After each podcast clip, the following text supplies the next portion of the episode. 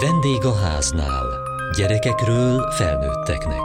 A Kossuth Rádió családi magazinja.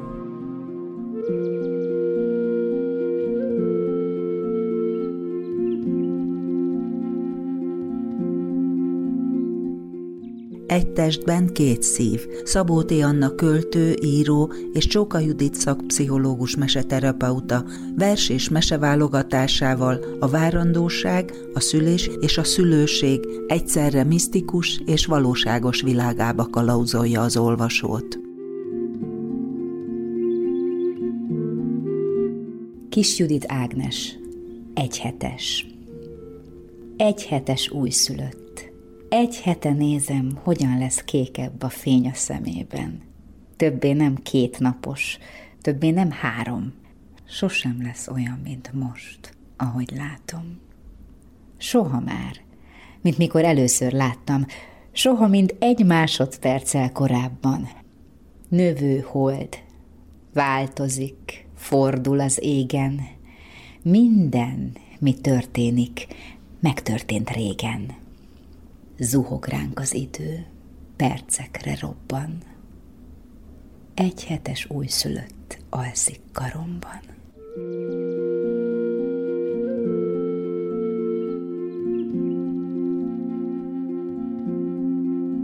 Nagyon szerencsés pillanatban talált meg engem a Korvina kiadónak a felkérése. Szabó T. Anna költő. Király Levente az igazgató, ő találta ki ezt az antológiát, de nem előzmények nélkül. Egyszer említettem neki, hogy a szüleimnek a 70. születésnapjára összeállítottam egy anyaság antológiát, egy apaság antológiát, sőt még az anyósomnak is, az jóval nehezebb volt az anyós antológiát összeállítani, és amikor megkért, akkor nagyon boldogan mondtam igen, mert egy olyan percben talált meg, amikor éppen arra készültem, hogy hátra lépjek a gyermekeim életéből, mert mind a két gyermekem nagykorú lett, és nekem nagyon nehéz ezt az eltávolodó lépést megtennem, mert én egy ilyen anyamadár típusú túlóvó anya vagyok, és egy kicsit feldolgozás is számomra ez a könyv, tehát feldolgozni azt az időszakot, amikor várandós voltam, amikor erről verseket írtam, a kisgyerekes életkornak az örömeit, szorongásait felidéztem, újra, újra éltem, és akkor így lett kész ez a könyv, nem rövid idő alatt. Engem is nagyon meglepett, hogy mennyi szöveg van erről. Én tudtam mondjuk 15 kiváló anyaságverset. Az evidens volt, hogy Takács Zsuzsa, Balla Zsófia, Gerge Ágnes is akár a nagy klasszikusok írtak erről. Amikor én várandós voltam, akkor szándékosan kerestem ezeket a szövegeket, de ahogy egyre többet olvastam, egyre több vers jött elő, és nagy örömömre egyre vastagabb lett ez a könyv, és hát Csóka Judittal együtt dolgoztunk, illetve hát párhuzamosan, és összeraktuk a meséket és a verseket, és nagyon szépen kiegészítik egymást. Az, hogy hány ilyen kis alfejezet lett, és mik azok a szakaszok, amiket külön megemlít, vagy külön csomópontot jelentenek, az a saját ötlete és érzései szerint történt?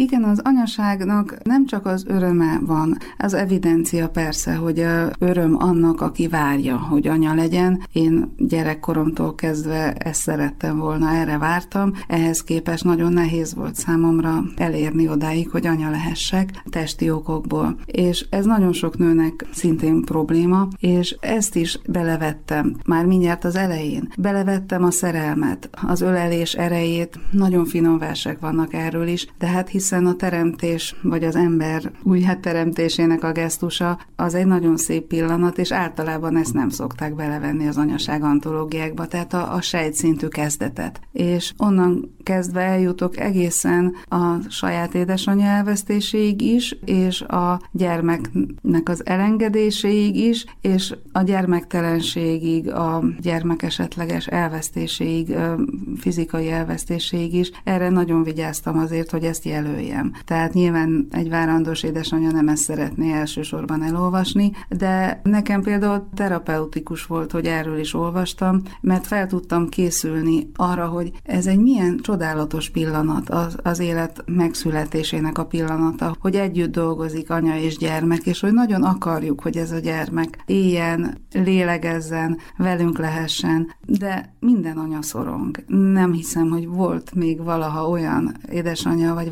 várandós nő, aki ne gondolt volna arra, hogy mi minden történhet. Hiszen az egész történelem során minden anya az életét kockáztatta. A szorongás és a szépség együtt van jelen, és én nem szerettem volna ezt eltagadni.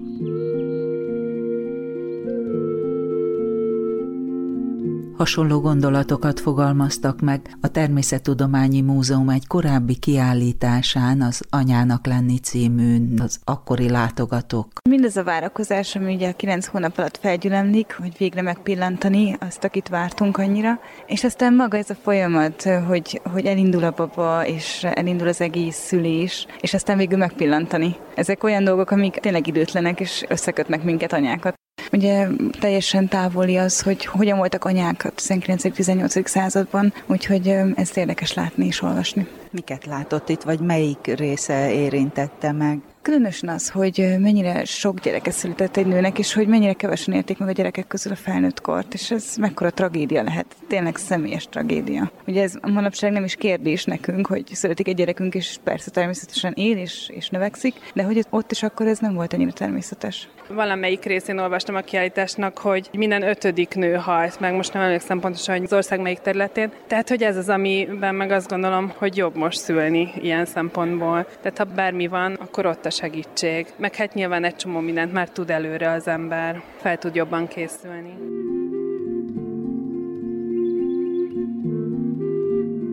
Szabó T. Anna költő nagyon nagy öröm volt számomra, megkönnyebbülés, megmondom őszintén, amikor Varga Katalinnak, a csodálatos gyermekírónak, aki nem csak gyermekíró volt, de gyermekíróként ismerjük, ugye Mosómasa Mosodája, Gőgös Gunár Gedeon, az én gyermekverseimre is nagyon nagy hatással volt az ő munkássága, amikor megtaláltam az ő versét arról, hogy ezt nem lehet kibírni, ezt az álmatlanságot, hogy állandóan felkölt az újszülött, állandóan engem akar. Én nem tudom ezt kielégíteni, ezt a sóvárságát, hogy mindig, minden pillanatban adjak magamból, mert nekem nem marad semmi olyan nagy megkönnyebbülés volt, hogy nem azt éreztem, hogy én rossz anya vagyok, amikor egyszerűen kóvályogtam az álmosságtól, hanem azt éreztem, hogy ez másokkal is megtörtént, túl lesz az ember ezen, és ez a női közösségérzés, ez nagyon erős volt bennem akkor, úgyhogy nagyon hálás vagyok Varga Katalinnak, azt hiszem álmatlanság a versnek a címe.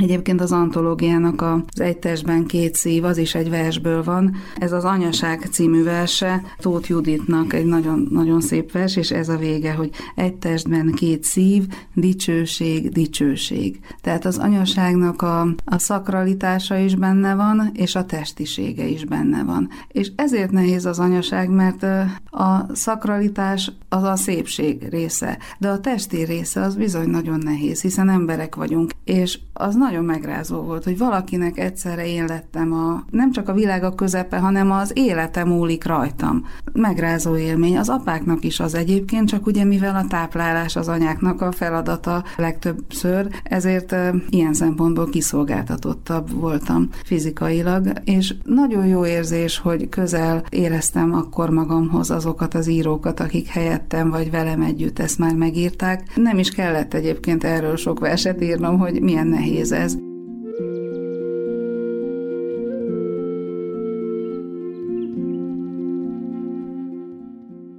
Varga Katalin, álmatlanság. Csak egy napig tudnék nyugodni, csak egy éjszakát átaludni. Minden hetem telített katlan, fortyog, sír, püfök szakadatlan, mosás, pelenka, cucli, fürdés. Frissen, fáradtan, félálomban, két hónapos dű rúg karomban. Tántorgok. Hülyén meg megállok, mint egy behorpat bádogállat. Rozsdás rugóra jár a testem, döcögve kelek, döcögve fekszem. Csak egy napig tudnék nyugodni. Csak egy éjszakát átaludni. De minden álom pöröly-pörgés. Rám sújt, felzendül a nyöszörgés, s újra kelek, karomban tartom, elszundít. Én is újra alszom. Fél órát, egyet, mint a katlam fortyog, sír, mérges szakadatlan, végül nem leszek más, csak testetlen keringés, olyan mindent tettem, s szívem őrült dobként ver folyton.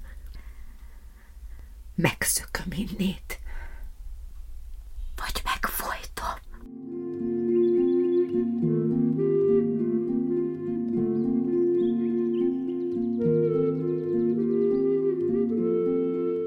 Én is részt vettem a kislányunk születésében, mint, mint segéd munkaerő, és igazából kíváncsi voltam, hogy ez régen vajon, hogy mint mehetett, ugye nagyon ilyen homályos képen volt eddig a dolgokról, és nagyon érdekesnek találtam, hogy akár főúri családokban is a gyerek halandóság az meglepően magas volt, pedig az ember azt gondolná, hogy ez csak nem így volt. Illetve az is nagyon érdekes volt, hogy ezekben a családokban ugyanazok a problémák merültek fel, mint a mai világban, hogy ki tud segítkezni a gyermeknevelésben, és a többi. Úgyhogy ilyen szempontból lehetett reflektálni, hogy, a, hogy mennyiben más esetleg a, a mai világban mennyiben volt hasonló vagy ugyanolyan. Sokszor az ember elfeledkezik arról, hogy mennyire szerencsés, mert ugye hála Istennek nekünk a szülés ugye teljesen rendben van. Azért nap mint nap hálát adok a Jóistennek, hogy így épségben megúsztok ezt a dolgot, és nehéz volt szembesülni azzal, hogy azért nagyon másképp volt ez régen. Hálásak vagyunk, vagy én legalábbis személy szerint, hogy így a várandóság alatt is ott lettem a feleségemmel, együtt jártunk vizsgálatokra, amiben tudtam, segítettem, illetve ami még így nekem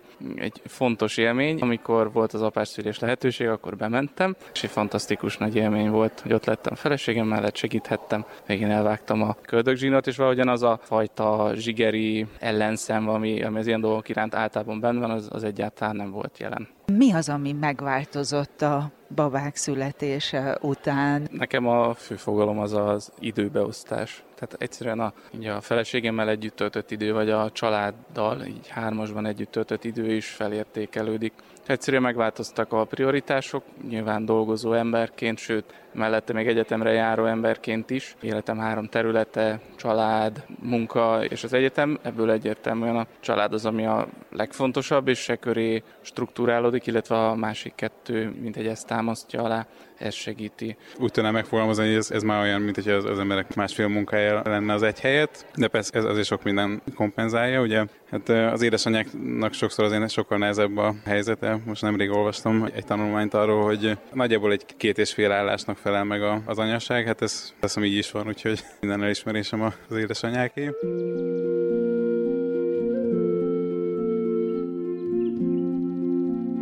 Van benne külön fejezet az édesapák szemszögéből is, és a férfiak is több fejezetben is feltűnnek a saját nézőpontjukkal és megéléseikkel. Ez mindenkinek szólhat, aki körbeveszi azt a születendő családot. Petőfi Sándortól kezdve, aki örvendő verset írta a fia születésére. Tehát azt szerettem volna, hogy beemeljük ezt a témát, mivel hogy benne volt mondjuk a 19. századtól fogva erőteljesen teljesen benne volt az apaság és az anyaság, de hogy ezt valahogy összehozni egy könyvbe, az, a szülőséget. Olyan szép szó, hogy magyarul a szülő az lehet férfi is, meg nő is, és olyan jó összehozni ezt a, a két nézőpontot. Nem szerettem volna, hogy ebből a könyvből egyfajta kismamák összeesküvése legyen. Kétségtelen, hogy egymás segítő szövetsége, de nem egy titkos társaság, hanem a férfiakkal együtt, kézenfogva, mindent megbeszélve, egyenlő és őszinte módon kezel kezelve a témát, úgy beszéljünk ezekről. Ha van szándéka ennek a könyvnek, akkor az az, hogy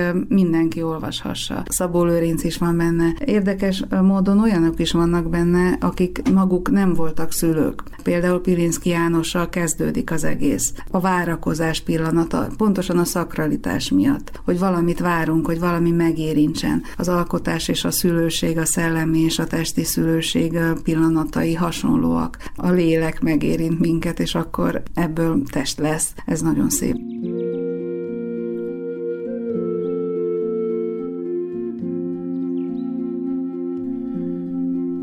Varó Dániel, kötődő nevelés. Ezt a gyermekünk szalvétával letakart feje fölött falatozva kell mondogatni. Mutogatnak sokat én rám, de helyes kis batyulám, hisz a hátára kötözve cipel engem anyukám. Vagy előre a hasára kötöz erszényszerűen, azután így tereget meg vacsorázgat derűsen. S ha elől van a kendő, mibe engem kötözött, megesik, hogy a fejemre potyog egy kis körözött. A kötődő nevelésnek folyománya az a tény, hogy a gyermek leevődik, ha nincs szalvéta a fején.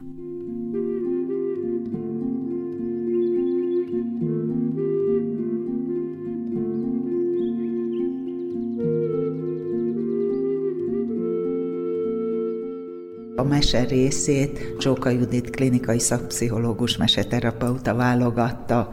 Fantasztikus misztériumból indulunk, a világ megteremtéséből, és aztán pedig sok-sok olyan mesét válogatott, ami arról számol be, hogy mennyire fontos, hogy mégis legyen gyerek, micsoda nagy vágy az, hogy gyermek érkezzen a családban. Hogyan találta ezeket a meséket, és milyen szempontok alapján keresett? Az nehéz volt, hogy a mesékben magáról a várandós időszakról, a szülésről, hogy hogyan történik, nem találunk leírást, illetve én nem találtam. Ezért azokat a meséket vettem inkább figyelembe, amik arról szóltak, hogy nagyon vágynak a gyerekre a szülők, és hogy ezért mit tesznek. És amikor ez megtörténik, hogy megeszik egy magot, vagy találkozik valakivel, aki abban segíti, hogy megmondja neki, hogy mit tegyen azért az anya, hogy gyermeke szülessen, úgy gondoltam, hogy akkor ezek így beleférhetnek ebbe a kötetbe. Azt gondolom, hogy azért fordultam a kisebb népek meséihez, mert hogy azok közelebb vannak a természethez, mint a nagy európai mesék, például a német mesék vagy francia mesék. A kisebb népek meséiben megtaláljuk még ezt a,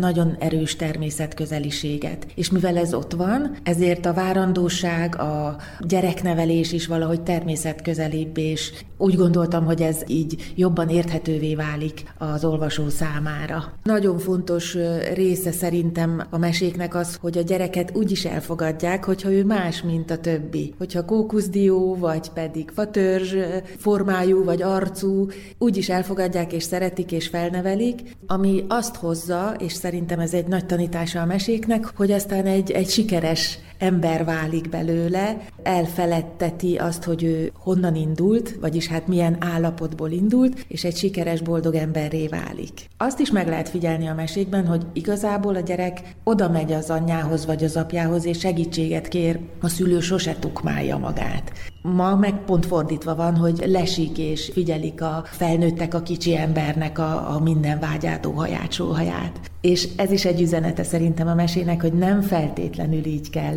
gyereket nevelni, ahogyan ma csinálják az emberek, mert hogy a, pont az önállóságát, a talpra esettségét veszik el. De hogy a fehér lófiába pedig nem kérdés, hogy ha 7 évig szoptatta, és még nem elég erős, akkor még 7 évig fogja. Igen, de, a, de nem kéri a fia, hogy szoptassa. Ott az anya látja, hogy ez még nem jó, még itt erősíteni kell. És nem engedi el, hanem azt mondja, hogy még itt maradsz mellettem, szoptatom, és akkor, mikor már fölmegy a fára, vagy lehántja a törzsét, akkor oké, okay, akkor innentől mehet. Két magyar mese is bekerült, ezeknek mi volt az oka? Azt gondolom, hogy a magyar meséknél is ez fontos, a történetben maga az, hogy a gyerek hogy születik meg, illetve hogy tudja-e az apa, hogy gyereke lesz, és ez fontos, hogy az apa együtt legyen a anyával a gyerekvárásban, és ezért került be ez a két magyar mese. A Kovács lánya az egy legenda mese, Luzsi Margó átdolgozásában került be a kötetbe, gyönyörű szép történet. Abban van szó arról, hogy, hogy a várandós Mária, hogy megy szállást keresni, és hogy a barlangban, ahogy aztán megszületik a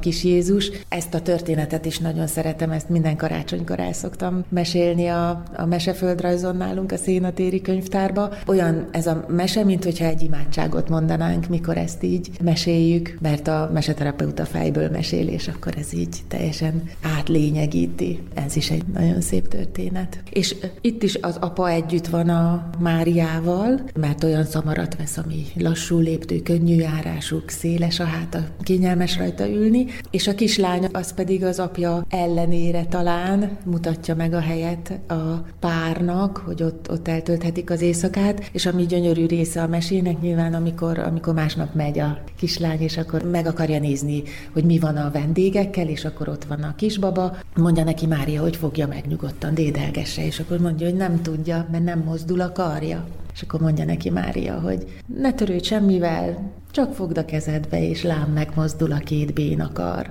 Úgyhogy ez is egy annyira szép motívum ebben a mesében, ha ezt lehet mondani, hogy a gyermek születése az olyan gyógyításokat is visz végbe más embereknél, amire nem is gondolnánk.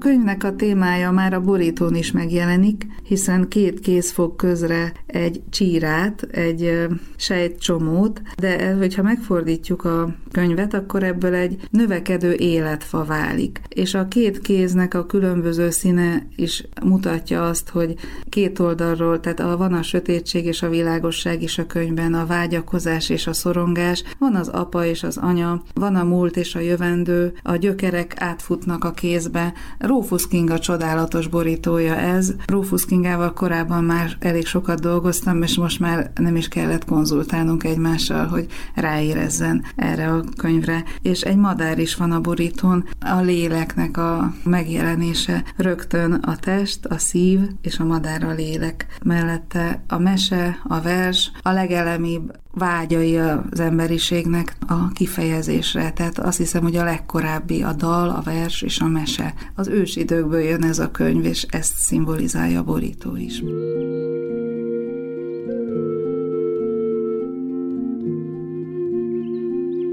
Egy testben két szív. Antológia a várandóságról, szülésről és szülőségről. A verseket a kötetből Belényi Barbara és Üveges Gergő olvasták fel.